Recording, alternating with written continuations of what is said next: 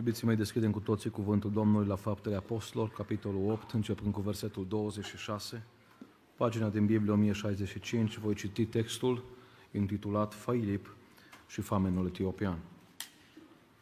Un înger al Domnului a vorbit lui Filip și i-a zis, scoală-te și du-te spre miază zi pe drumul care coboară spre Ierusalim la Gaza și care este pustiu. Filip s-a sculat și a plecat. Și iată că un etiopian, un famen cu mare putere la împărăteasa Candace a etiopienilor și îngrijitorul tuturor visteriilor ei, venit la Ierusalim ca să se închine, se întorcea de acolo și ședea în carul lui și citea pe prorocul Isaia. Duhul a zis lui Filip, du-te și ajunge carul acesta. Filip a alergat și a auzit pe etiopian citind pe prorocul Isaia. El i-a zis, înțelegi tu ce citești? Famenul a răspuns, cum aș putea să înțeleg dacă nu mă va călăuzi cineva? Și a rugat pe Filip să se suie în car și să șadă împreună cu el. Locul din Scriptură pe care îl citea era acesta. El a fost dus ca o oaie la tăiere și ca un miel fără glas înaintea celor ce tunde. Așa nu și-a deschis gura. În smerenia lui judecata i-a fost luată.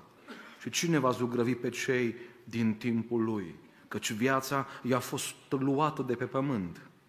Famenul a zis lui Filip, rogu-te, despre cine vorbește prorocul astfel, despre sine sau despre vreun altul?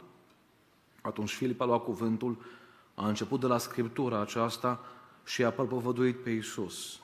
Pe când își urmau ei drumul, au dat peste o apă și famenul a zis, uite apă, ce mă împiedică să fiu botezat? Filip a zis, dacă crezi din toată inima, se poate. Famenul a răspuns, cred că Iisus Hristos este Fiul lui Dumnezeu.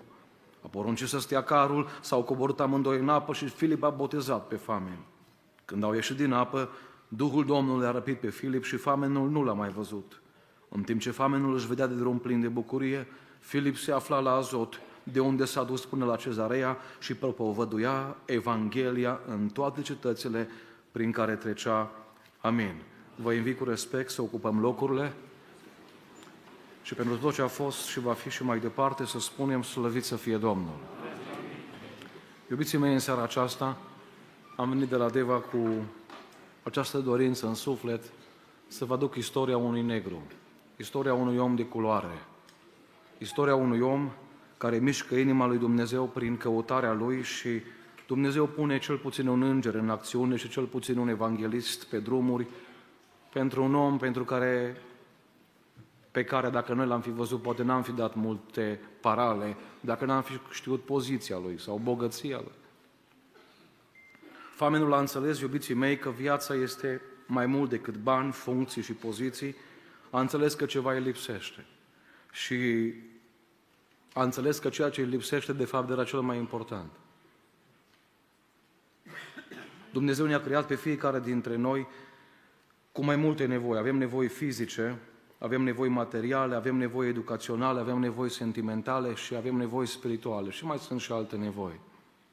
Vreau să încep de la bun început acest mesaj spunându-vă că nu putem lua soluția pentru nevoia unui compartiment, de exemplu material, din domeniul spiritual sau din domeniul financiar. Dacă mie mi-e foame și tu îmi dai bani, nu mă ajută cu nimic. Dacă mie mi-e sete și tu îmi dai o carte să citesc din sistemul educațional, mie nu-mi potolește foamea. Iubiții mei, omul acesta era realizat în multe domenii. Omul acesta avea bugetul Etiopiei în mâinile lui. El aloca banii pentru sănătate, pentru armată, pentru educație și pentru alte domenii. Sunt absolut sigur că din punct de vedere al vilelor nu stătea rău deloc din punct de vedere al relațiilor, îi se deschidea orice ușă. Și totuși omul acesta nu era împlinit.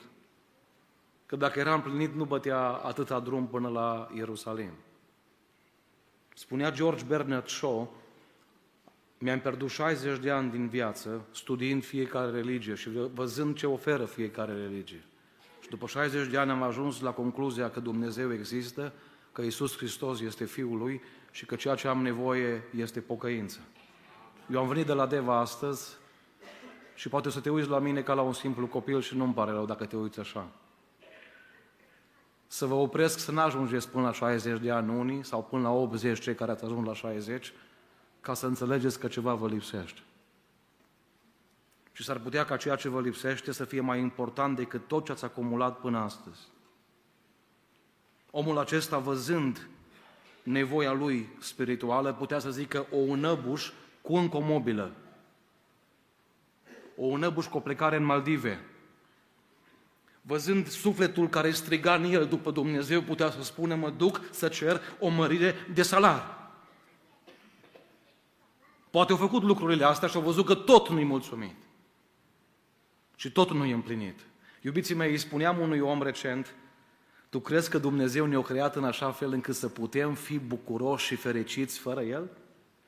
Păi înseamnă că Dumnezeu e slab, iertați-mi expresia. Dar îi spuneam lui ca să fiu pe înțelesul lui. Iubiții mei, Dumnezeu care e Creatorul nostru, așa ne-a compartimentat, încât până nu găsim întâlnirea cu El, vom striga, și ăsta e titlul predicii mele, ceva lipsește. Ceva lipsește. Și vreau să ne uităm la cinci puncte, la cinci lucruri care lipseau din viața acestui om. Pentru că în Marcu 8 cu 36 spune și ce ar folosi unui om să câștige toată lumea dacă își pierde sufletul. sufletul. Iubiții mei, omul acesta am înțeles că cea mai mare problemă a lui era problema sufletului. Știți ce lipsea în viața acestui om și ce lipsește în viața multor români astăzi? În primul rând lipsea închinarea. Lipsea închinarea. M-am uitat cu atenție și Biblia spune un etiopian venit la Ierusalim să se închine. O fi încercat la fiecare templu din Etiopia, o fi încercat la zeii lor, o fi încercat la idolii lor, că indiferent ce religie ai, că ești budist, că ești musulman, Chiar dacă ești ateu, ascultă-mă, în inima ta există dorința după închinare. Și asta e nu-i pusă de tine, nici de părinții tăi, ci e pusă de Dumnezeu. Pentru că spune Biblia în Eclesiastul, a pus în inima lor gândul veșnicii. Iubiții mei, trăim o vreme când se închid biserici. Mi-a spus cineva recent, ar trebui să construiți mai multe spitale. Sunt de acord. Dar vreau să vă întreb dacă merem sănătoși și în iad, cu cine ajută? Dacă atunci când mori, ai un trup perfect, dacă n-ai diabet, n-ai COVID, n-ai probleme cu inima și mergi sănătos în mormânt și nemântuit, cu ce te ajută? În seara asta văd aici un spital foarte mare și dau slavă Domnului pentru el. Unii ați fost deja vindecați, alții ați venit la consultație, alții ați venit la operație. Vreau să vă spun că între noi este un mare doctor, care știe nevoia fiecăruia. Și am o veste și mai frumoasă. O plătit operația pentru voi, o plătit cazarea, o plătit internarea, o plătit toți. Însă nici un doctor, ascultați-mă bine, nu poate vindeca un pacient care nu recunoaște că e bolnav. Nici un doctor. Omul ăsta a recunoscut, trebuie să mă duc undeva. Unde să mă închin? În Germania s-au desfințat în ultimii 10 ani peste 500 de biserici. În Danemarca 200 și-au închis porțile. Biserica Anglicană renunță la 20 de biserici pe an în Marea Britanie. Am prieteni în Anglia și mi-au zis, Cristi, punem rigips, transformăm biserica în discotecă. Am transformat-o în hotel, unele le-am transformat în magazine mixte. Pentru că atunci când nu mai vin închinătorii la adunare, biserica aceea în sine își pierde identitatea, clădirea aceea. În Olanda peste 1000 de biserici catolice, două treimi din totalul lor și peste 700 de biserici protestante ar urma să fie desfințate în următorul deceniu. Mă bucur că în România bisericile mai sunt încă deschise și că bisericile încă se înmulțesc. Și de ce? Pentru că încă mai sunt oameni care merg la închinare. Iubiții mei, între Logan și Mercedes, și nu vreau să jignesc pe nimeni, între Tesla și Dacia Papuc, Sandero, ce vreți voi, nu e absolut nicio diferență dacă n-au combustibil în ele. Poți să-mi spui mie, frate Cristi, am cea mai tare mașină din România. Dacă nu are combustibil și stă în garaj, nu face mai mult decât orice altă mașină. Pentru că nu poți să folosești. Foarte mulți au impresia, iubiții mei, că n-au nevoie de biserică. Vreau să vă spun că una din sursele de putere care vin peste viața unui om și din care ne putem alimenta este închinarea. Este părtășia cu frații, cu surorile. Avem nevoie de închinare. Și omul acesta a înțeles că închinarea este personală. A mers fizic la templu. La banii lui își permitea să plătească o mie de oameni să meargă în locul lui la biserică. Dar o înțeles omul acesta că închinarea este personală. Știți ce o mai înțeles? Că închinarea nu poate fi separată de templu, de biserică, de casa de rugăciune. Mulți spun că sunt creștini, dar nu vor să vină la casa de rugăciune. YouTube nu a avut ca să iasă mai ieftin, știți? Nu a avut YouTube atunci. Acum, dacă n-ai putut să vii și ești bolnav acasă și ai o problemă, e bine să te uiți și pe YouTube, nu-i problemă. Dar vreau să vă spun că nimic nu se compară să fii fizic prezent aici. Să simți pe Duhul Sfânt cum îți vorbește. 4.000 de kilometri a făcut omul ăsta. 4.000 de kilometri din Etiopia la Ierusalim. Și acum vă spun cu toată seriozitatea. Acest etiopian, în ziua judecății, va închide gura la miliarde de oameni. Pentru că spunea un preot, pentru bani, omul mere până la capătul lumii. Și pentru Dumnezeu nu vine până la biserica din colț. Doamne, ai milă de noi astăzi. Iubiții mei, avem multe oportunități astăzi. Avem mașini cu aer condiționat, cu încălzire în scaune. Avem aici confort extraordinar. El a fost cu căruța. El putea să aibă scuze. Știți ce mă doare? Că el nu a avut scuze și oamenii noștri au scuze. E prea cald, zice. Să vezi ce cald o fi în iad. Nu vreau să doresc să ajungi acolo, dar acolo e chiar e cald. Dacă ați băga aer condiționat, ar fi super. Bagi aer condiționat și stă pe hol, că și doar spatele. Nici nu știi ce să mai faci. Nu știi pe cine să mai chem, ce cântare să mai pui, pe cine să mai pui la predică. Dacă strigă prea tare, ce prea, prea tare o strigat. Dacă vorbi prea încet, vorbi prea încet. Nu știi cum să-i mulțumești pe fiecare. Iubiții mei, văd la omul ăsta un om care era dornic să se închine și când ești dornic să te închini, depășești orice piedică. Depășești orice scuză. Și acum ascultați ceva șocant. Când a ajuns la templu, nu i-a dat voie nimeni să intre înăuntru. De unde știa de Cristi? Din Deuteronom 23 cu 1. De acolo știu. Cel scopit sau famenul să nu intre în adunarea lui Dumnezeu. Gândiți-vă ce șoc a avut omul ăsta. 4.000 de kilometri, cheltuială, doar pe marginea drumului, doar pe unde apuci, că nu era hotelul ca și astăzi de loc în loc. Transpirație, stres, mâncare. Ce mâncare era atunci? Să o iei cu tine 4.000 de kilometri. Și când intri în Ierusalim, crește inima în tine de bucurie. Și când ajungi la templu, te întreabă preoții, ești foame? Afară! Afară! Ce ai fi făcut? Așa e că ai fi înjurat de mamă. Ar fi blestemat unii. Ar fi dat în păstor, în comitet. Am vrut să vin și nu m-a lăsat. Biblia nu spune. Dar mi-l imaginez pe omul acesta, în loc să comenteze, în loc să înjure, în loc să blasteme, că nu i lăsat înăuntru, acolo lângă poartă. Parcă îl văd în genunchind și ridicând mâinile sus. Și o zis, dacă pentru voi accesul în templu este interzis pentru un famen, am credința că în cerul lui Dumnezeu poate merge fiecare om. Iubiții mei, mă bucur astăzi că ați venit la templu. Mă bucur astăzi că ați înțeles că închinarea e personală. Că închinarea nu poate fi separată de templu. Vreau să vă spun că ăsta e locul unde Dumnezeu ascultă rugăciunile. Eram în apa botezului cu candidați din, de la Muntele Sionului, 17 candidați anul trecut. Și am avut două cazuri mai speciale la care m-am oprit și am oprit botezul. Am avut un, un băiat în apa botezului lângă mine și am zis, rog pe mama acestui băiat să se ridice în picioare. Și am zis, soră, cât timp v-ați rugat? Cât timp ați venit și v-ați rugat pentru băiatul dumneavoastră care a fost în lume? care au făcut multe lucruri.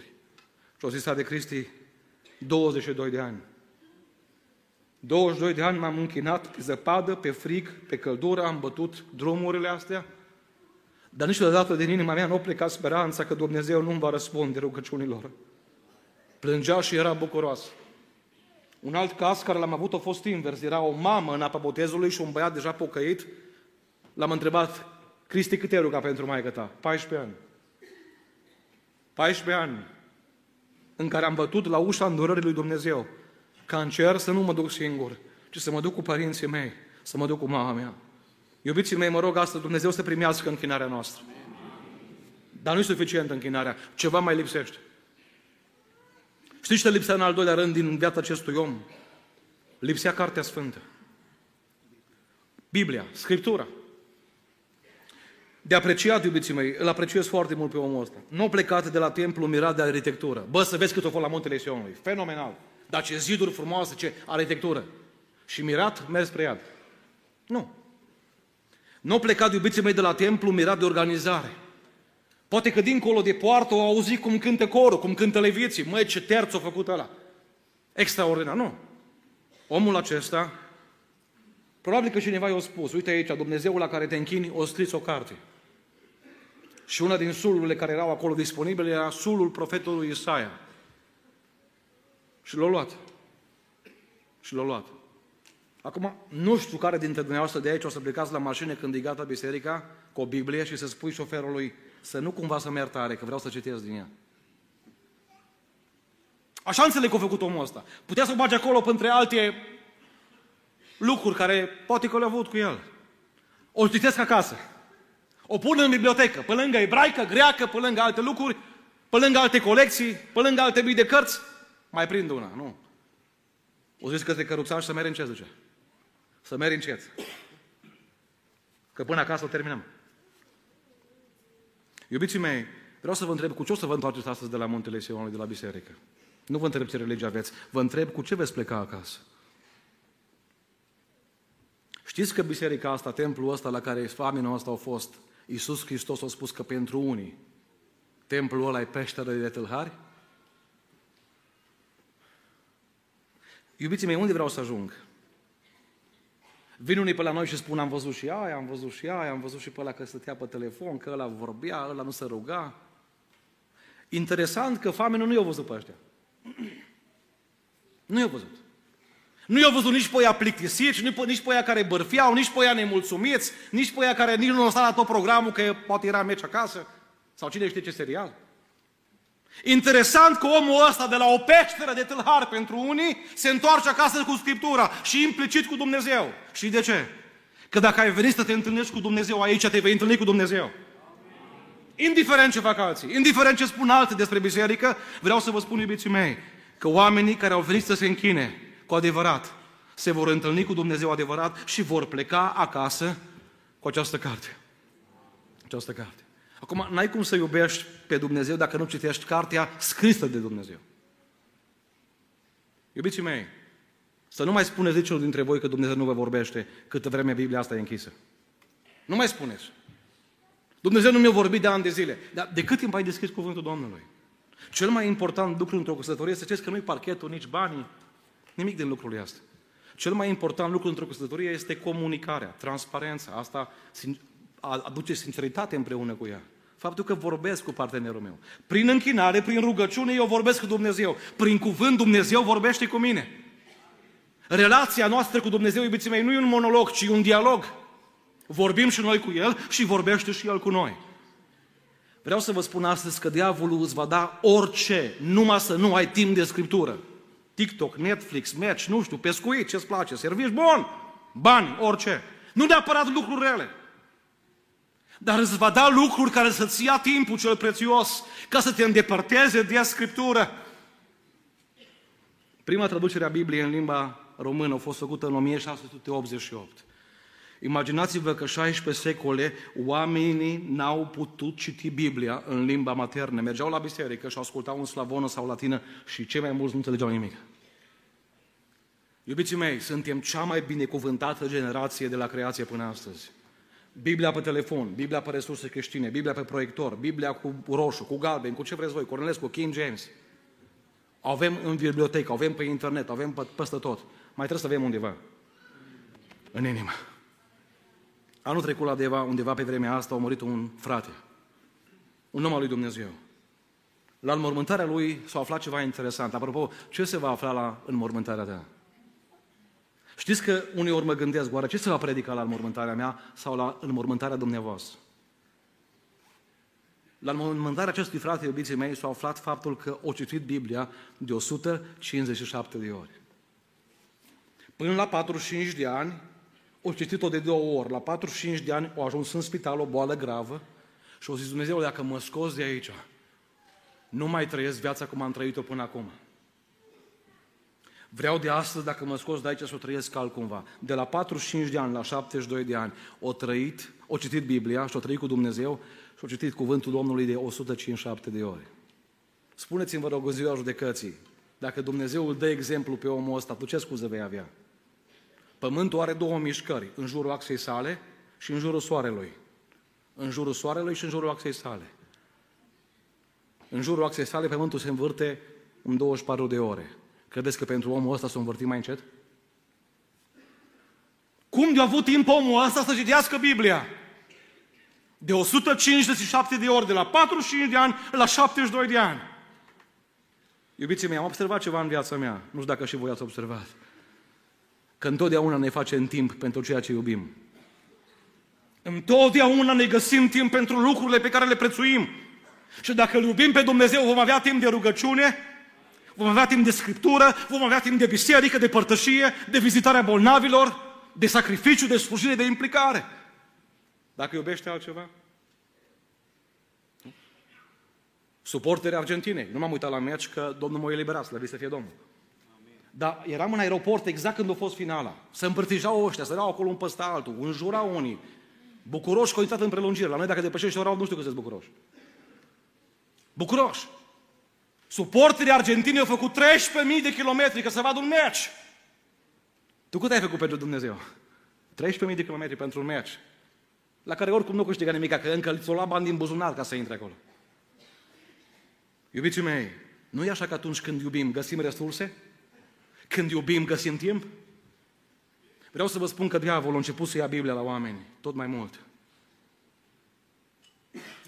Uitați-vă ceva interesant, când nici copiii mici, nu prea avem timp de Biblie cu ei, iar ei singuri nu o să citească. Le dai tableta, zice, mă, să stea liniștit, să fie ok.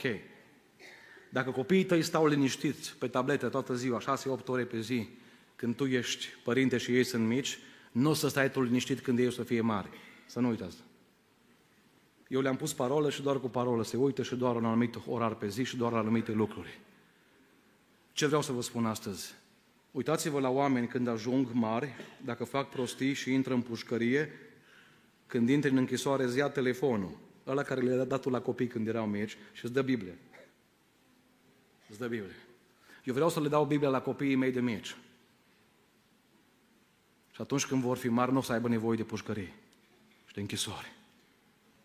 Iubiții mei, în 2012, în California, lui Kenneth, un elev de 16 ani, i-a fost interzis dreptul de a-și aduce Biblia cu el în campus. Dar cum de început lucrurile astea? De unde au venit lucrurile astea? Și de unde? Din 1960, când Madeline Murray, președinta mișcării ateiștilor americani, a depus o plângere la tribunal împotriva școlii publice unde fiul ei William era elev.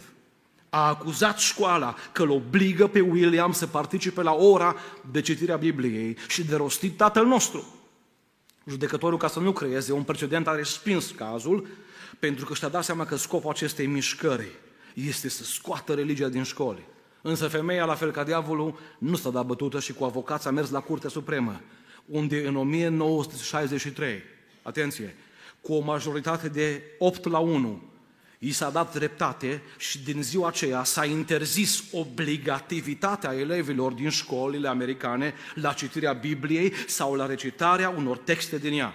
Atenție! După 170 de ani în care Biblia a fost citită în fiecare zi în școlile publice din America, această practică a devenit neconstituțională peste noapte. Au scos Biblia din școli și au băgat droguri și reviste imorale și arme și uitați-vă unde suntem astăzi. Și asta vine și la noi. Doamne, păzește-ne! Iubiții mei, am, am înțeles ceva de la omul acesta, am învățat ceva de la omul acesta că dacă citești Biblia și nu o înțelegi, Dumnezeu va trimite oameni să ți-o explice. Dacă nu o citești, Dumnezeu nu va trimite oameni să o citească în locul tău. Încă ceva ce am observat în textul acesta foarte interesant. De ce Dumnezeu nu l-a trimis pe famen înainte să intre pe Filip la famen, înainte să intre famenul în Ierusalim? Să-i spune, vezi că unii preoți nu-s cum trebuie, vezi că la unele jerfe ă, o să se ceară ca mulți bani, Hai să te bag așa undeva în spate, să nu vezi toate astea rele. De ce? Pentru că, iubiții mei, Dumnezeu a vrut să vadă omul acesta ce face la templu și cu ce pleacă de la templu. Când a văzut Dumnezeu că omul acesta a plecat cu Cartea Sfântă, o zis, Filipe, avem o misiune specială. Haide, sus! De ce? Pentru că un om sincer a pus mâna pe o carte pe care nu o înțelege, o citește și nu o înțelege. Interesant. A început cu capitolul 1, 2, 3, 5, 10, 15, 20, 30, 40, 50. Era la 53. Tu câte capitole ai citit din Biblia anul ăsta? Cultul Pentecostal a făcut un proiect frumos. Frații noștri din frunte au venit cu o idee extraordinară. Proiectul împreună. Să citim Biblia împreună. Unde ai ajuns cu Biblia? În mod normal trebuia să ieșim deja din Egipt. Ai ieșit? Iubiții mei, l-a întrebat Filip pe famen, înțelegi ce citești? Ce ați fi răspuns dacă erați ministru de finanțe? Dacă lanțurile de la gâtul femeii acesteia, împărătesei Candace, erau în mâinile tale, dacă aveai kilograme de aur acasă, ai fi vorbit cu un om transpirat de pe drum, în sandale, care te întreabă, auzi, ă, îmi pricep ceva, Domnul? Dar tu știi cine sunt eu? Tu știi cu cine vorbești? Ne mai spun unii, tu știi cine sunt eu și eu le spun, dar tu nu știi cine ești. Un bulgar de pământ. Asta, asta suntem toți. Un bulgar de pământ. Și în bulgarul ăsta, Marele Creator a pus viață. Și asta mă face să rămân smerit. Câtă vreme nu pot băga inima în priză să mai adaug doi ani la, la viața mea, rămân smerit. Câtă vreme nu pot rezolva veșnicia singur, rămân smerit că depind de cineva mai mare ca mine, de Iisus Hristos. Modestia famenului, iubiții mei, este incredibilă. Nu înțeleg, Domnule. Nu înțeleg. Știți că acolo unde există smerenie, există minuni? Tatăl meu mai sună din când în când și nu mă întreabă de vizualizări, nici de like-uri. Știi ce mă întreabă? Mai știi cântarea care te-am învățat când erai mic? Și plec capul jos și mi-e greu să-i răspund, că știu la care cântare se referă. Dar cântarea spune, sunt un bulgaraj prea mic, sunt un strop de rou în soare. Și cu cât mă văd mai mic, cu atât tu te vezi mai mare. Dacă nu te-ai întâlnit până astăzi cu Dumnezeu, s-ar putea printre multele motive să fie și faptul că te-ai văzut mare. Nu, El e mare. Eu sunt mic. Iubiții mei, vreau să vă spun cu toată seriozitatea, Dumnezeu rămâne ascuns față de mofturoși, de tupeiști, de miștocari, de pretențioși, de mândri, dar se descoperă pentru că este atras ca un magnet de omul sincer, de omul strobit, de omul care spune, Doamne, eu de aici, de aici nu plec fără Tine, Doamne. Pune înger Dumnezeu și predicator în mișcare pentru astfel de oameni care caută cu orice preț să-și rezolve problema sufletului. 3. Ceva lipsește. Ce mai lipsea în viața acestui om și lipsește și în viața unor din cei prezenți? Credință. Filip a zis, dacă ai bani, se poate. Nu. Dacă ai relații, nu. Dacă crezi, se poate, nu. Dacă crezi din toată inima, inima se poate. Iubiții mei, a crede din toată inima înseamnă că ești mișcat când se vorbește de Mântuitorul. A crede din toată inima înseamnă că ești gata de astăzi să spui, Doamne, vreau ca viața mea să nu rămână la stadiul de ca și demonii. Iacov spune ceva interesant în Scriptură și s-ar putea unii să se supere, dar nu sunt cuvintele mele. Auziți. Știți că sunt dragi și mai credincioși ca mulți români. Și dracii cred și se înfioară. Și românul cred și te înjură că predici pe internet. Și te blastămă. Și mâncă semințe și nu mai mișcă nimic. Deci altcineva n-aveți. Pe altcineva aveți? Altă seară, zice. Anul viitor mai faceți? Iubiții mei, știți care e diferența între demonii din Biblie despre care vorbește Iacov și care sunt și astăzi? Și omul care va intra în Împărăția lui Dumnezeu. Demonii cred, dar nu-i suficient. Se înfioară, nu-i suficient. Punem, te rog, Matei, capitolul 7, cu versetul 21. Nu oricine îmi zice, Doamne, Doamne, va intra în împărăția cerurilor. Și acum ascultați diferența dintre demonii care cred și creștinii care ajung în cer. Și cel ce face voia Tatălui meu care este în ceruri. Asta vrea să-i spună uh, Filip lui Fabianul acestuia. O zis, o, o zis, noi o să ne despărțim. Dar nu vreau să fiu un sentiment, că unii a plâns la cântările pe care Manul le-a cântat. Dar unii dintre voi nu o să vă schimbați viața, o să fie numai lacrimi, atât. Se uită Filip și spune famenul, ascultă-mă bine, doar credința din toată inima este credința care te va face de astăzi să faci voia lui Dumnezeu. Doamne ajută-ne și pe noi la asta. Iubiții mei, am întâlnit o grămadă de oameni ca slujitor, deși n-am experiența fraților din spatele meu, nici pe departe. Dar am întâlnit o grămadă de oameni care dacă îi pui să ridice mâna, ridică mâna. Dar nu vor să schimbe viața. Dacă îi spui să se înscrie la o biserică, se înscriu, dar nu vor să schimbe viața. Dacă le spui că Domnul uh, e gata să ierte, spun da, sunt de acord, e bine să mă ierte, dar vezi că de la întâi încep de la, de la început. Mă spovedesc, e bună iertarea, dar vreau să încep de la început. Credința din toată inima, iubiții mei, este credința care ne schimbă viața, ne transformă viața și ne face ca de astăzi să facem voia Lui, nu voia noastră. Știți pe câte cruci la cimitir scrie minciuni? Era un copil în cimitir, o pleca cu taică și avea copilul undeva la clasa 1 spre clasa 2, citea așa bâlbâit. Murise mama acestui copil și tata a făcut curat la cimitir după câteva săptămâni de la mormântare. Și copilul se plimba printre cruci. A fost robul Domnului. Și o măr la tata și o zis, tati, dar toți de aici au fost, au fost pocăiți? Fost robii Domnului. Și tata așa un pic supărat de tragedia pe care au trecut și acum vine și copilul cu întrebări. Mă, dacă așa scrie, așa îi. Tati zice, dar mincinoși în care cimitire sunt îngropați?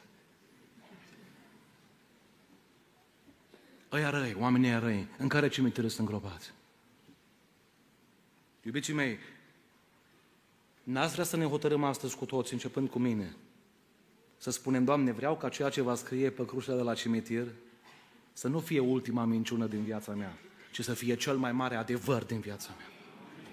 La unii ar trebui să scrie așa, a fost robul telefonului. Nu a putut fără el. Nu a putut fără el. A fost robul lui Marboro, lui Bergambir, lui Carpați. A fost robul curviei. A fost robul imoralității. Dar dacă îi dai 100 de euro la ăla care îți face crucea, scrie pe ea ce vrei, nu? Scrie pe ea ce vrei. Iubiții mei, Vedeți dumneavoastră că credința adevărată nu are de-a face doar cu mintea, ci are de-a face cu o schimbare a vieții, în care din toată inima să intră sub voia lui Dumnezeu. Roman 5 cu 1, fiindcă suntem socotiți de prihăniți prin credință, avem pace cu Dumnezeu prin Domnul nostru Isus Hristos. Eu nu voi pune mâna pe săpun dacă nu cred că mă poate spăla. Astăzi, sângele lui Isus Hristos încă mai spală. Dar oare mai găsește oameni care să spună, îmi lipsește ceva? E vina mea, falimentul care e în familie e din cauza mea. Am observat ceva la mulți hoți. Nu știu dacă ați văzut și voi în Baia Mare. Nu le pare rău că au furat, le pare rău că au fost prinși. Am observat asta la mulți bărfitori. Nu le pare rău că împrăștia gunoiul. Le pare rău că cineva i-a opărât. Auzi, cine ți-a spus? Un astfel de om nu poate fi mântuit până când nu recunoaște, eu sunt divină. E vina mea. Iubiții mei, nu cumva ne lipsește și nouă credința asta din toată inima? Unul din cei mai mari culturiști ai României a venit într-o zi la noi la birou la Deva. M-am speriat că nu poate intra pe ușă, vă spun sincer. O intrat cu lacrimi în ochi, tremurând, și o zis, sunteți pastorul Cristi Boariu? Și am zis, da. O zis, în urmă cu trei săptămâni veneam de la un meci puternic care l-am avut din altă țară și în avion, lângă mine era un fost pușcăriaș. Tocmai atunci fusese eliberat dintr-o închisoare din afara țării. Și se uita pe un video cu predici. Mi l-a arătat, m-am uitat și eu. Domnul pastor, diferența dintre mine și el e foarte mare. Că pușcăriașul ăla, într-adevăr, la o primă privire avea nevoie de libertate, de haine noi, de, finanțe, de finanțe, de o casă, de un serviciu nou care nu știu cine îl va da cu cazierul pătat? Domnul pastor, am intrat astăzi la dumneavoastră în birou să vă spun că și mie îmi lipsește ceva. Și mie îmi lipsește ceva. Am bani, am de toate, am tot ce am putut, ce aș fi vrut să am. Dar n-am pace cu Dumnezeu, n-am liniștea aia când mă culc, n-am bucuria aia mântuirii. Vreau să vă întreb, dumneavoastră o aveți? Nu să mimați cu aveți, să o aveți și să o am. Doamne ajută-mă la asta. O zis Jim Elliot, merită să renunți la ceea ce nu poți păstra ca să câștigi ceea ce nu pierzi niciodată. În al patrulea rând, iubiții mei, știți ce mai lipsea în viața acestui om? Botezul. Botezul. Botezul.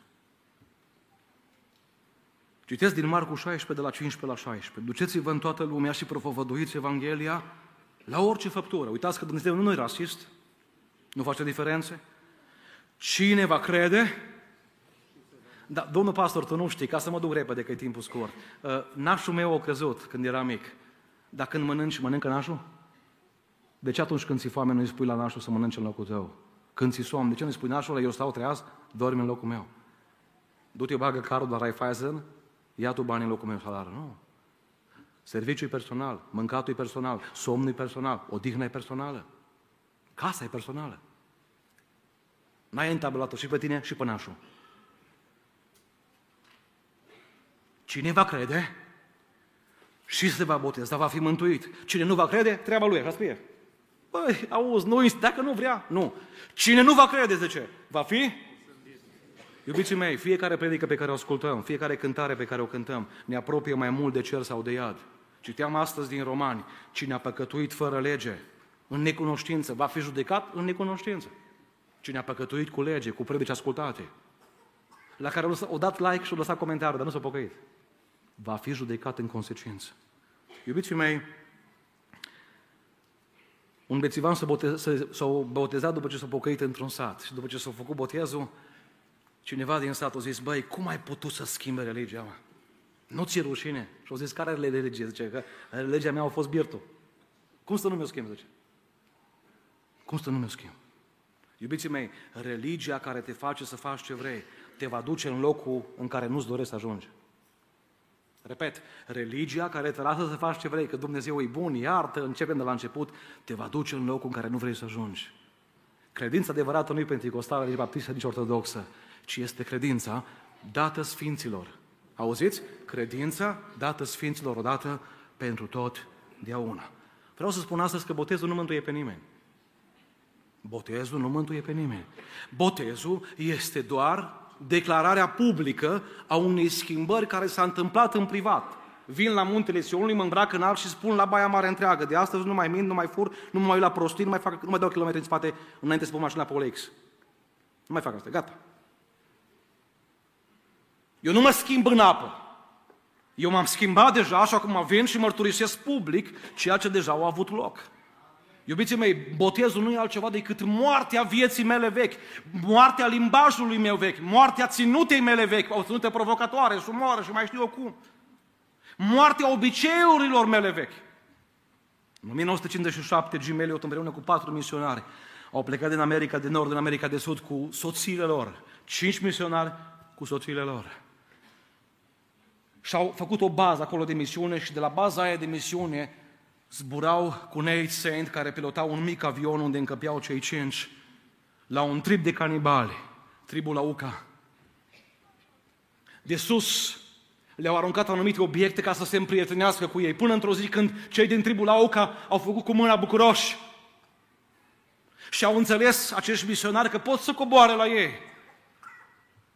Au coborât la ei. Însă înainte să coboare, au spus soților lor, când ajungem jos, vă anunțăm prin radio că suntem bine. Au plecat și vocile lor la radio nu s-au mai auzit niciodată. Au venit armata și i-a luat, au venit un alt pilot, au luat trupurile lor care au fost ucise de sulițele și de arcurile și de săgețele acelor oameni, la care nu intrase nimeni până atunci. La câteva zile distanță a venit cel mai bun prieten al lui Jim din America și a zis către pilotul de rezervă care ridicase trupul lui Jim. Am o dorință, iertați-mă, zice, am o dorință. Vreau să văd locul unde cel mai bun prieten al meu a intrat în glorie. Hai! În timp ce zbura deasupra fluviului, pentru că pe malul fluviului, pe malul râului au fost uciși, a zis pilotul la un moment dat, ăsta e locul unde a murit Jim. Și prietenul cel mai bun al lui Jim a zis, domnul pilot, vă rog să nu vă supărați, dar nu ăsta e locul. Pilotul s-a enervat un pic. Pentru că el a fost prezent la ridicarea trupurilor, a fost prezent cu armata, a fost prezent la funeralii. Și tu vii din America, n-ai văzut niciodată tribul ăsta și îmi spui că nu este locul? Și el a zis, domnul pilot, Jim, cel mai bun prieten al meu, a murit la o seară de evangelizare în orașul nostru. Când s-a făcut chemare, a ieșit și el în față. Și a spus, astăzi vreau să mor și eu, vreau să moară vorba mea, viața mea veche, vreau să moară voința mea, obiceiurile mele de astăzi, vreau să trăiesc numai pentru El. Nu te întreb dacă te-ai botezat încă, ci te întreb ceva mai adânc. Ai murit? O, câți oameni vii am botezat noi. Te-am grăbit că aveau nunta. Aveau nunta. O sunat din America să-i faci botezul că în trei săptămâni are nuntă. Dar el nu a murit. Și acum mai ruptă familia. Și acum stă pe telefon închis în cameră, că nu a murit. Iubiții mei, nu vă chem la botez astăzi, în primul rând. Vă chem la închinare, vă chem la scriptură, vă chem la credință și apoi la botez. Și în ultimul rând, știți ce mai lipsea din viața acestui om? Bucuria. Bucurie. Vă rog să nu confundați fericirea vremelnică cu bucuria care o poate da Dumnezeu. Poți să fii fericit că ți-ai cumpărat o mașină nouă, până când vecinul vine cu următorul model la care tu încă nu te-ai încadrat. S-o duci tot. Fericit pentru o casă nouă, până când vecinul, cum o zice cineva, o dau jos, un etaj mai sus, că zice fratele meu, zice să-l depășesc. Și pentru asta îți consum viața să depășești frații? Te întreb astăzi, când închizi ochii, ai bucuria aceea că cel mai important lucru din viața ta care se numește veșnicia, mântuirea, eternitatea, e rezolvat? Că ți-ai rezolvat de toate în viața asta și nu le mai enumăr toate, dar cel mai important e rezolvat? Mai pun o întrebare retorică. Uh, un pușcăriaș care merge la închisoare și e legal la mâini și urmează 15-20 de ani de pușcărie, ca să nu spun infinit iad, are nevoie de bani, așa dar ce să facă cu bani? Că el e ilegal. Ce să facă cu ustum? Nu. Are nevoie de altceva. Are nevoie de eliberare. Eliberarea de trecut, eliberarea de păcate, eliberarea de vină. Și asta o aduce jertfa lui Isus Hristos. Și este azi aici Domnul Isus între noi, prin Duhul Sfânt. Și poate să-ți dea ceea ce ai nevoie. Oamenii merg spre iad, iubiții mei, și în drumul lor, cei mai mulți nu conștientizează că au nevoie de iertare și salvare ca să aibă bucurie de plină. Nu v-ați întrebat de ce ne sună oamenii din spital disperați? Domnul pastor, a zis doctorul că mai am două săptămâni. Acum ce să fac pentru Dumnezeu? Acum nu prea mai ce să mai faci.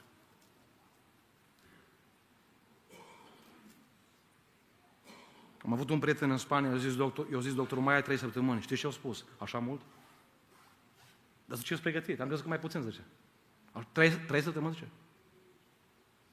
Aseară am sunat o persoană bolnavă de cancer din biserica noastră. Mi-a fost așa de greu să-i formez număr.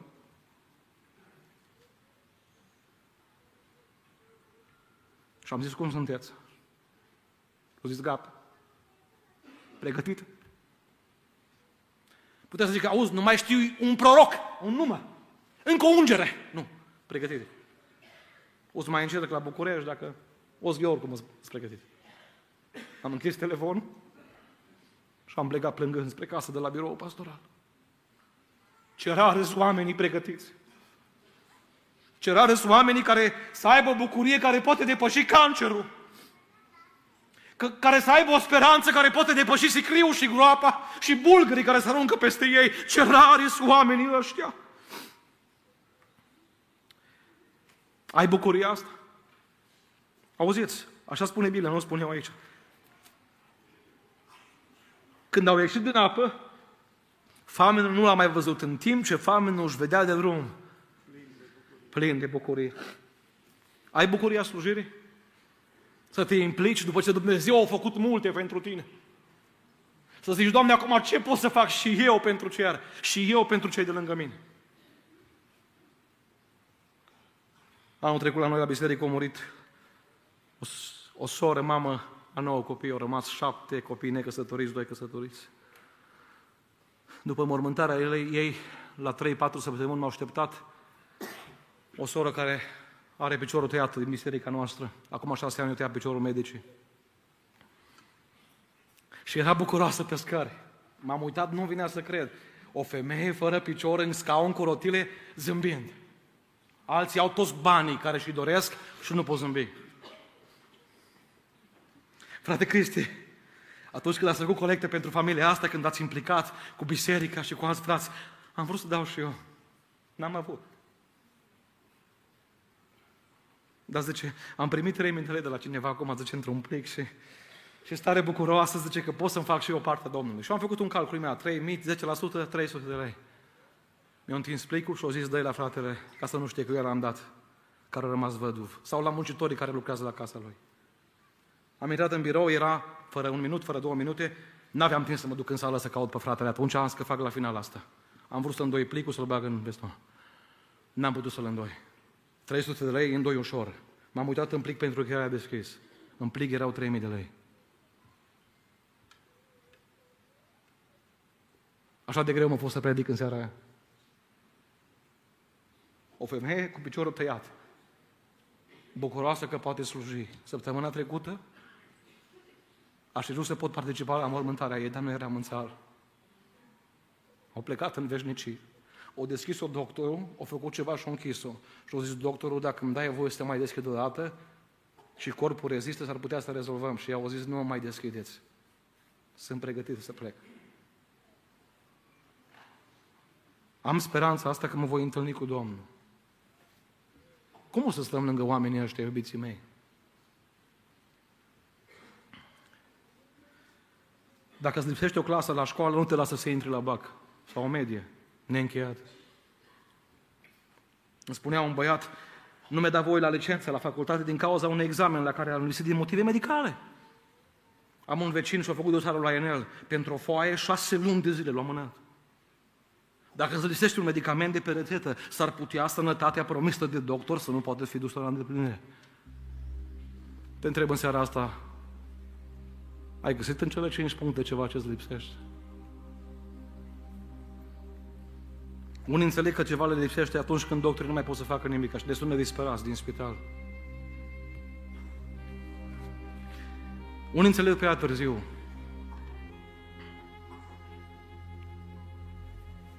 În Statele Unite ale Americii am ascultat mărturia directă a omului despre care vă spun acum.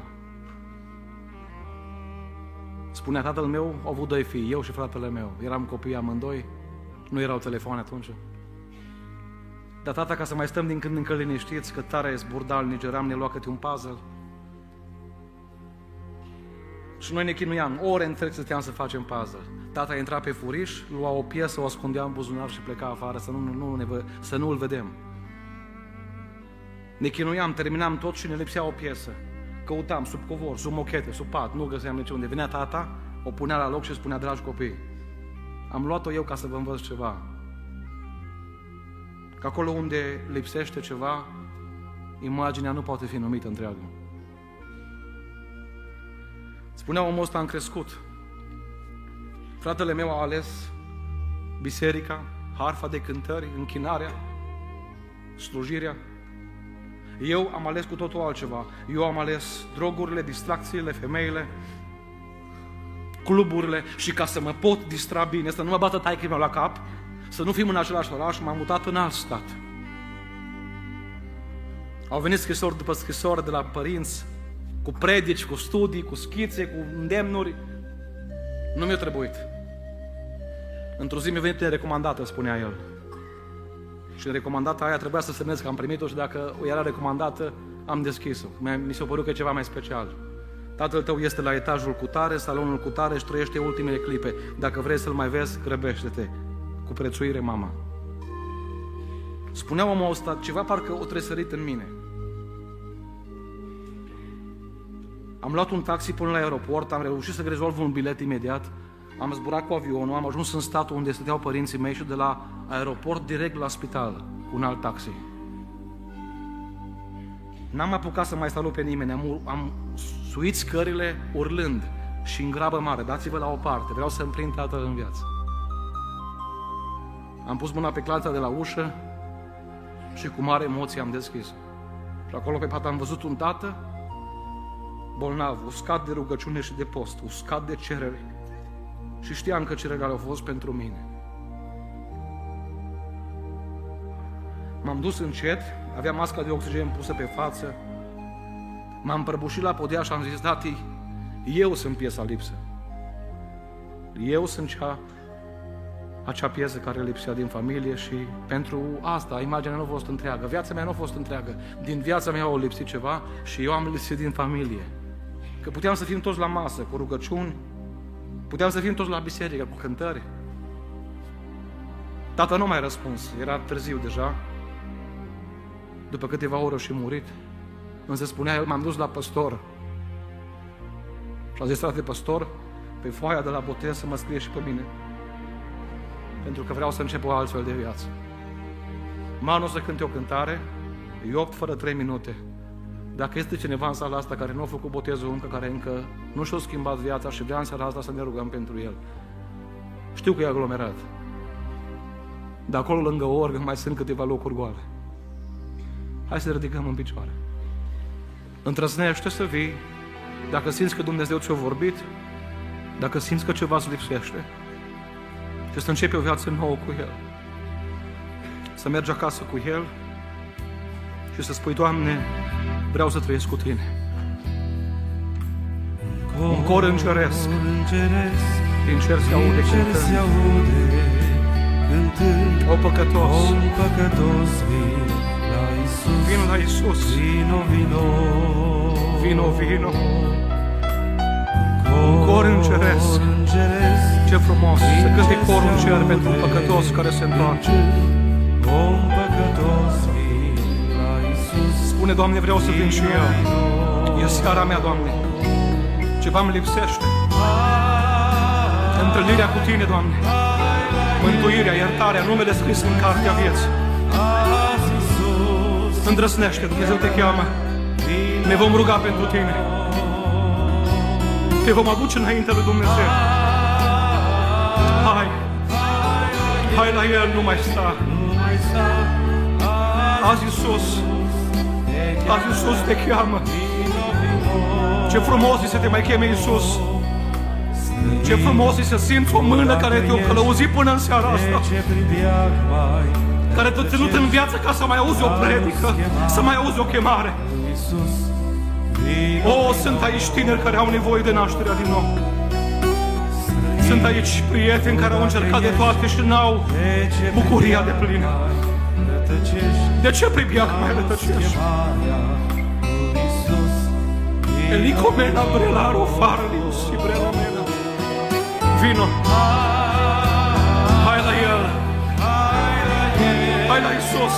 mai sta, De acolo din spate de unde ești, vino. Au fost patru oameni care au desfăcut un acoperiș ca să aducă un prieten la Dumnezeu. Vino și tu. Hai la El. nu mai sta, Doamne, vreau o viață nouă. te cheamă, Ceva îmi lipsește, Doamne. Îți mulțumesc că ești aici, Tată. sus pe calvar, Iisus și-a făcut partea. A murit în locul tău, a murit în locul meu. de aceea De aceea astăzi te chemăm, te chemăm să vii. Prețul mântuirii l-a plătit El. Prețul iertării l-a plătit El. pe calvar, Prețul veșniciei l-a plătit El. țandar, De aceea astăzi te chemăm. Ne facem datoria, ne facem partea. Vino, cântarea se apropie de final. Ne vom ruga imediat. Gândește-te că este în joc veșnicia ta. Se va putea spune că ai fost robul Domnului. Doamne, vreau să vin și eu. Am de zile am căutat pace, bucurie și n-am găsit. Aici astăzi am simțit ceva ceresc. Știu că a fost prezența ta. Mai întreb o dată dacă mai este cineva.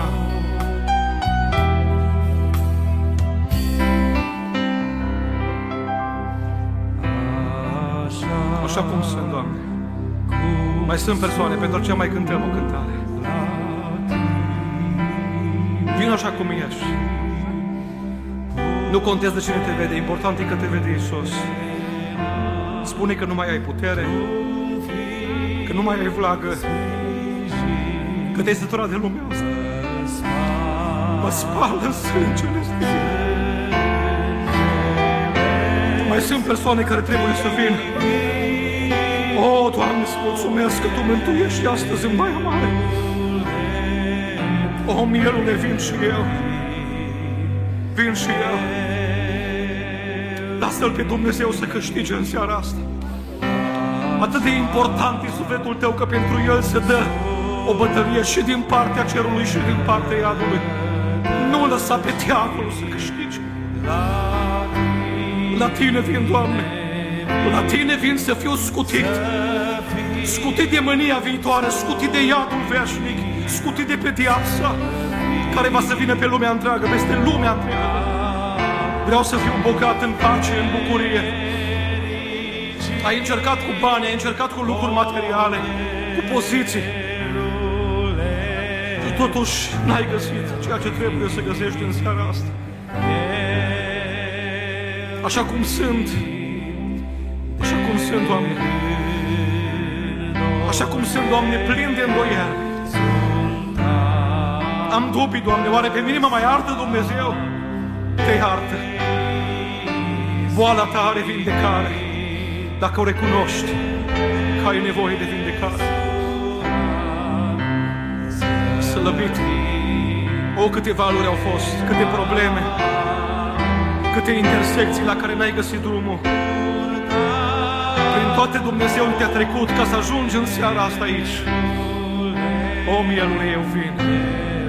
Eu vin. Ultima strofă și ne rugăm. Așa cum sunt, Doamne, Tu mă primești.